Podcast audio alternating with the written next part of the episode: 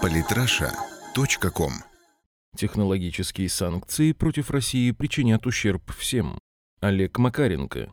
Владимир Путин рассказал позавчера на форуме «Россия зовет», что санкции вредят не только нашей экономике, но и мировой. Это действительно так, и на месте наших западных партнеров я бы не очень радовался тому обстоятельству, что Россия потеряла из-за санкций несколько процентов от ВВП. Все дело в том, что экономическая ситуация в России принципиально не изменилась за последние несколько веков. Мы по-прежнему живем в довольно богатой стране, и очень многие вещи нам проще купить, чем произвести. К чему привели продуктовые санкции? К тому, что наше сельское хозяйство взбодрилось, Россия резко увеличила производство тех продуктов, которые раньше мы покупали за рубежом. Европейских фермеров это не обрадовало, ведь они не только лишились не такого уж и большого российского рынка, но и получили мощного конкурента, способного давить их ценой на рынках мировых. К чему приведут технологические санкции, которые наш президент считает самыми неприятными? Очевидно к тому, что наш бизнес начнет активнейшим образом импортозамещать западные технологии. Критично сложное оборудование мы будем покупать при помощи разных обходных маневров, например, через наших китайских друзей, а все остальное оборудование мы будем пытаться производить у себя.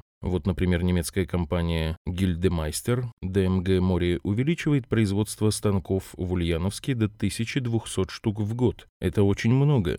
Локализация производства достигнет 70%. Продукция завода пойдет в том числе и на экспорт. Мало того, в Ульяновской области создают сейчас станкостроительный кластер, делают всю цепочку производства от разработки комплектующих до сборки готовых станков. В проекте участвуют чехи, немцы, голландцы и швейцарцы. Что будет, если санкции продлятся достаточно долго? Первое время мы будем, конечно же, страдать. Сейчас в условиях начала мирового кризиса и нависающей над нами угрозы войны со стороны США, технологические ограничения весьма не кстати. Однако, если режим санкций продлится еще несколько лет, все современные технологии, которые в современном мире удержать в секрете невозможно, будут развиваться и на территории России. Таким образом, наши западные друзья и партнеры готовятся наступить на те же грабли, на которые они уже напоролись с продуктами. Все идет к тому, что они вырастят себе конкурента, который будет выдавливать их довольно дорогостоящую продукцию с мировых рынков. Напомню, у России есть не только развитая промышленность, но и сырье с энергией.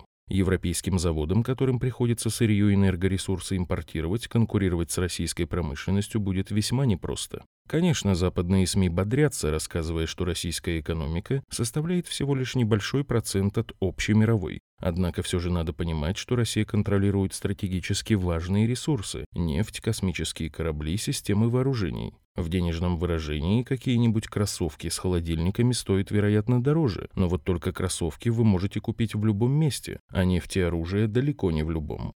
Постскриптум. Для экономии времени превентивно отвечу на два вопроса, которые последнее время часто задают в комментариях. Почему вы говорите, что санкции болезненны, ведь потешные санкции только на пользу? Санкции наносят нам значительный вред в краткосрочном плане и значительную пользу в долгосрочном. В целом, думаю, мы в плюсе, однако причиненный санкциями ущерб стрясти с наших американских партнеров все же следует. Как могли повредить нам санкции, если они затронули исключительно отдельных, неприятных Западу персон? Санкции затронули массу наших банков, заводов и корпораций. Невооруженным взглядом последствия западных санкций можно было наблюдать в конце 2014 года. Тогда отлучение российских корпораций от долларовых кредитов привело к дефициту долларов и резкому падению курса рубля.